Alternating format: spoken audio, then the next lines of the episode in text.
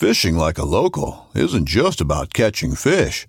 It's about connecting with the environment and the people who call it home. It's about hearing the stories and traditions that have been passed down for generations and sharing unforgettable moments with the people you meet along the way. Fishing like a local is having an experience that stays with you forever. And with FishingBooker, you can experience it too, no matter where you are. Discover your next adventure on FishingBooker. This upcoming concert season will be all about the boots, and Tecovas is your stop for the best in Western style. Tecovas has seasonal and limited edition offerings this spring and summer, including men's and women's boots, apparel, hats, bags, and more. All Tecovas boots are made by hand in a time honored tradition with timeless styles that are always on trend. And Tecovas has first wear comfort with little to no break in period. It's hard to find this level of comfort paired with this level of style. Stop by your local Tecovas store, have a complimentary drink or two, that's WCB style, and shop new styles. The smell of fresh leather and friendly staff are at your service. Many stores even have leather custom branding to make your boots truly personalized. And with regular live music and events, there's no in store experience like it. If you can't make it into a store, just visit tecovas.com. That's T E C O V A S.com. They offer free shipping on all boots, as well as free returns and exchanges, and ship right to your door. Go to tecovas.com and find your new favorite pair of boots today. Look, Bumble knows you're exhausted by dating. All the must not take yourself too seriously and 6 1 since that matters. And what do I even say other than hey? well, that's why they're introducing an all new Bumble with exciting features to make compatibility easier, starting the chat better, and dating safer. They've changed, so you don't have to. Download the new Bumble now.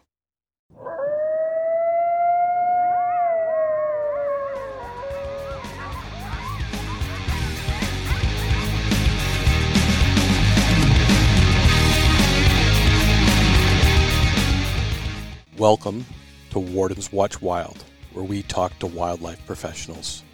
Brought to you by the Village Gun Store, Whitefield, New Hampshire. I'm your host, Game Warden Wayne Saunders, and this is Warden's Watch Wild.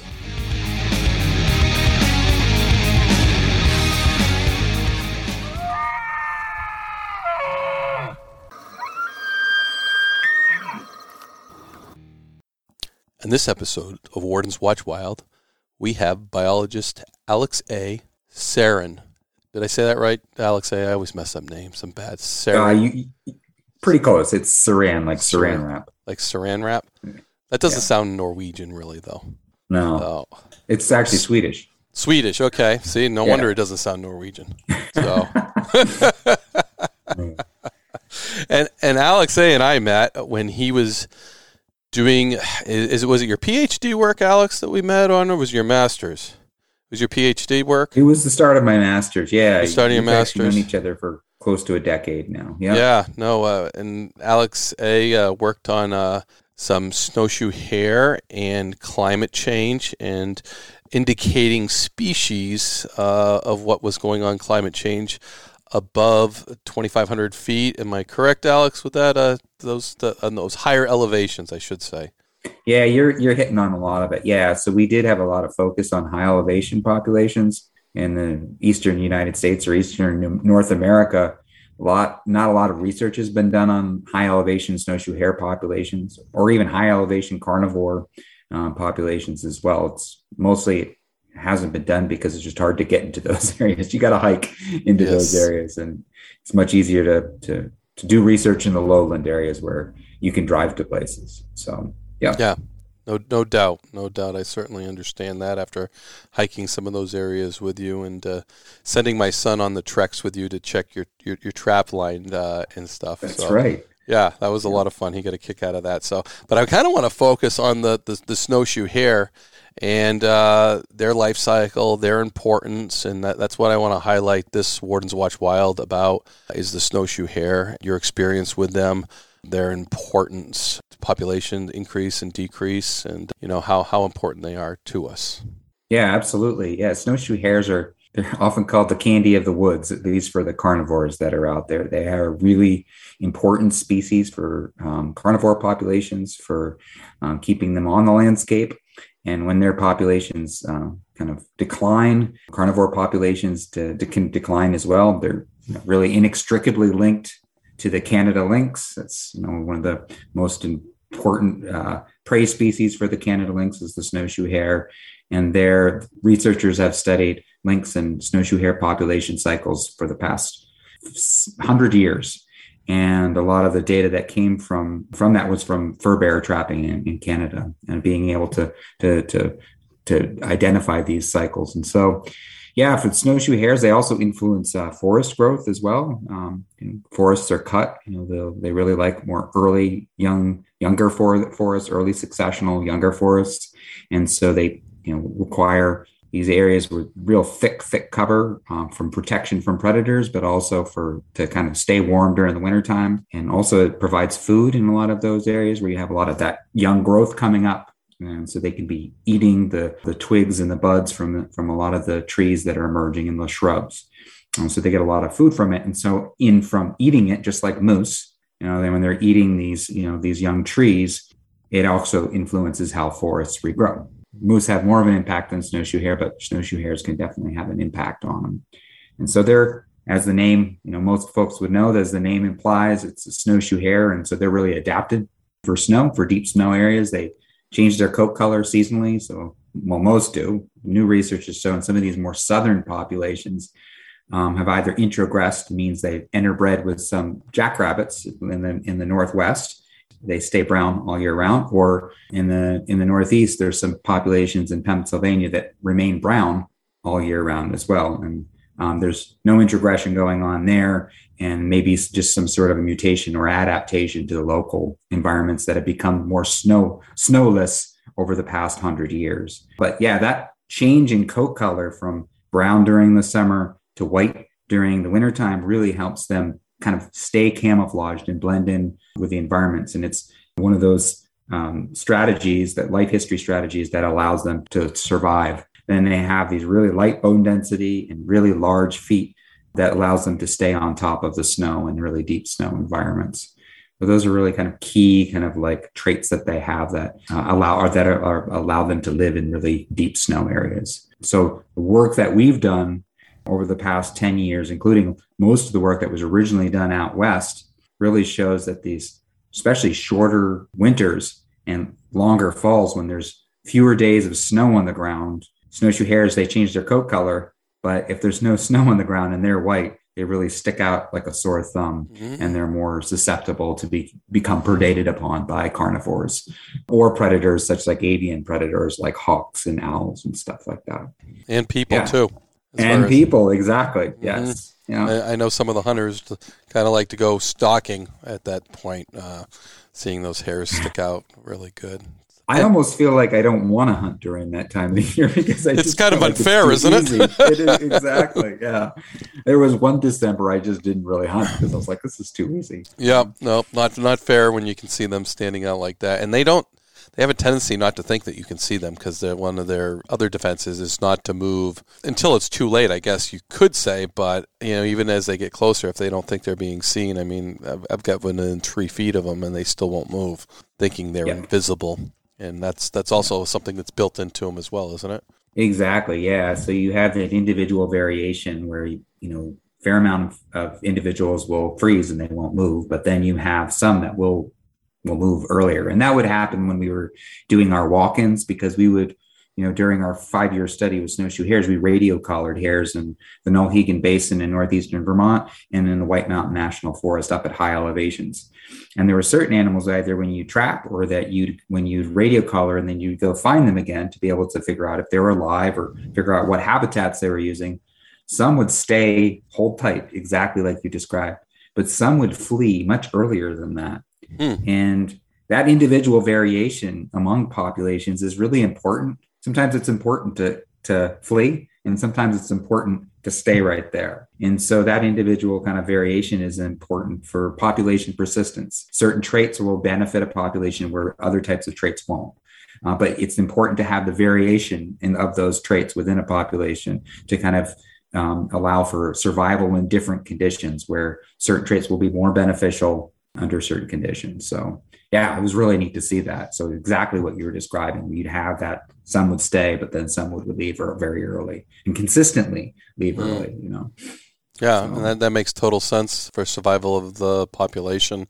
That some would hold when it's time to hold, uh, and maybe they're totally camouflaged when other ones with a flea would be seen, and vice versa. Yeah. When there's no no cover, no snow, it's probably a good idea to run early than than hold tight. So huh, that's very interesting. Yeah.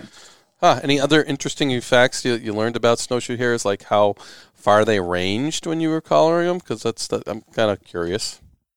Yeah, absolutely. So a lot of the you know work that we're you know working on publishing right now, um, some of the really interesting things was just just to see these differences between these these pop these population level differences between like the White Mountain National Forest and the high elevation populations, and then these lower ones.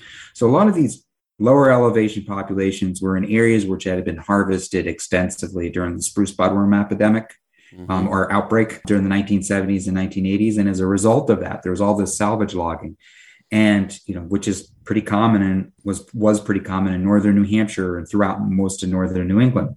And as a result of it, you had all of these forests that were harvested, and 15 to 30 years after the harvest, which is optimal, like habitat, snowshoe hare habitat, you had tons and tons of snowshoe hare habitat, real dense spruce fir thickets. And that resulted in high populations of snowshoe hare, which is why lynx were able to so, re, you know, lynx populations are at probably the highest they've ever been in the northeastern United States because of all the harvests that happened in the 70s and 80s.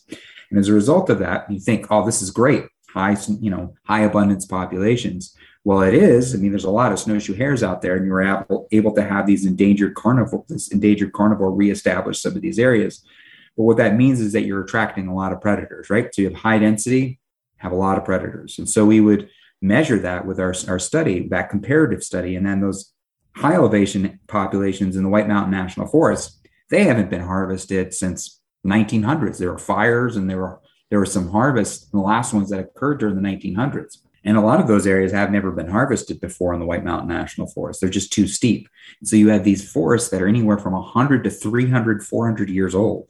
And so it's very, very similar to what the forests were like maybe pre Columbian times, where you just have these older, older forests and the most dominant like disturbance regime in these areas is blowdown, right? You just get these blowdowns, and maybe every once in a while you get a hurricane that comes through, uh, but you get a lot of ice damage, and then you have trees topple over. But what ends up happening is that you have little areas where you have this regrowth. It's enough to support snowshoe hare, but it's not enough to create these super high density populations. And so what ended, what ended up happening was we ca- captured fewer hares in the White Mountain National Forest, up in these older growth forests but they'd still be there. And we would capture, you know, a lot less. And the d- densities were significantly lower in the White Mountains compared to the low elevation harvested, you know, timber harvested areas. But there was a trade-off, right?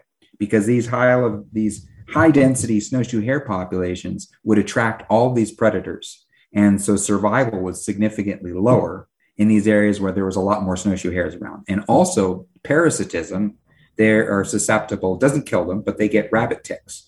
And all of the hares we captured in the high density population at low elevation had every single one of them had rabbit ticks when we captured them all over on their ears during the summertime. Mm-hmm. They don't have them during the winter. But all of the ha- hares at snow sh- at, at high elevation, none of them had rabbit ticks on them at all. Only one. And on, during the two years we trapped, had one rabbit tick on it, and it was the lowest elevation one. And they had much higher survival. So there was that trade off. You could either live in an area that had great resources, you had tons of food. That, that means there's going to be more of you. And that mm-hmm. means there's going to be more likelihood that you're going to have you're going to encounter ticks that are going to be on you and also you're going to be have a higher likelihood of being killed by a predator compared to this you know, high elevation population that's not a lot of habitat but not a lot of snowshoe hares but those hares that are living there have this advantage where they have much higher survival and they don't have to deal with any ticks. So it was really kind of interesting to see those differences. And their home ranges, uh, this gets back to what you were saying before, their home ranges were huge at, up at high elevation. Because remember, I was saying before that you'd have those blowdown and you have these little patches of what we call rabbitat These little patches regener- regenerating. Ravitat, I love it. yeah, so you'd have little little patches, but they were few and far between. So they'd have to travel to these these patches, and as a result of that, they had some of the largest home ranges documented in eastern North America, and so that was pretty exciting to see those differences between them. Whereas the ones at lower elevation were kind of your typical average home range in a high density population, you know, which was anywhere from like four to eight hectares, or maybe two to four hectares, which was in acreage terms, maybe as what, 10 acres. And so, and there was a lot of overlapping of the of home ranges as well. There were a lot of snowshoe hares in one area. They were kind of stacked on each other. Mm-hmm. So yeah, that was I think probably the most exciting, you know, findings that we had from from the work that we were doing. Huh. Um, Very interesting. So see people that ever knew that uh, rabbits could be uh, so interesting. yes. Oh, before it, I was always kind of interested in them and, and I would hunt them and, and it was enjoyed being out there and watching them and, and eating them. And it's kind of funny now, ever since that I've done this project and I've captured them and radio collared and, and actually had some experiences working with them, I am less interested in hunting them because I feel like they're not my pets, but you know, you just develop this connection with them. And so um, I still go out snowshoe hare hunting and really enjoy it but it's definitely I don't do it as much as I used to. Right. So yeah, you, have learned to appreciate uh, what they do and how they live, and yeah, yeah, exactly. You, you formed a yeah. connection, Alex, eh, to the I know the, snowshoe yeah, hare. Ruined it. That, that, that, that's excellent. Well, thank you very much for. Uh, that's a nice thing about this Wardens Watch Wild. I learned things on it as well. Everybody always thinks game wardens know everything, and uh, I, I, can always learn too. And for, especially from people like you, I just uh, always enjoyed our talks, and I, have always been enlightened by all, all, my biologist friends. So I'm, I'm, really happy that we can bring this forward and uh, teach everybody else about life cycle of the snowshoe hare and the differences, and you know the the research that you've uh, done and uh, what you've learned because uh, that's that's pretty new and cutting stuff. The the largest documented ranges in the Northeast. That's that's, that's substantial. Um, yeah. Yeah. Well, I appreciate the opportunity, Wayne, and I always enjoy chatting with you about this stuff as well. I feel like I learn a lot more, and yeah, it's always it's always fun. I I, I appreciate your questions. Great. Always get me thinking. Well, thank you, Alexej.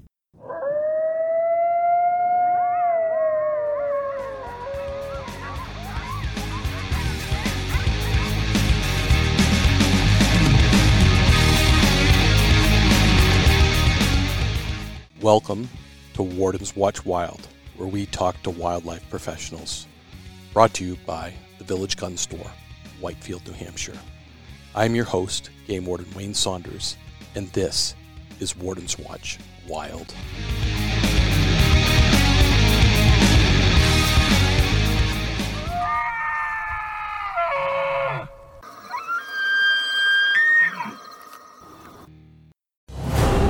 Anglers search for the one they call king, but who will take his throne? Tune in to Waypoint TV's Battle for Silver, Saturday, May 18th from 12 to 6 p.m. Eastern, presented by Abyss Battery. Waypoint TV,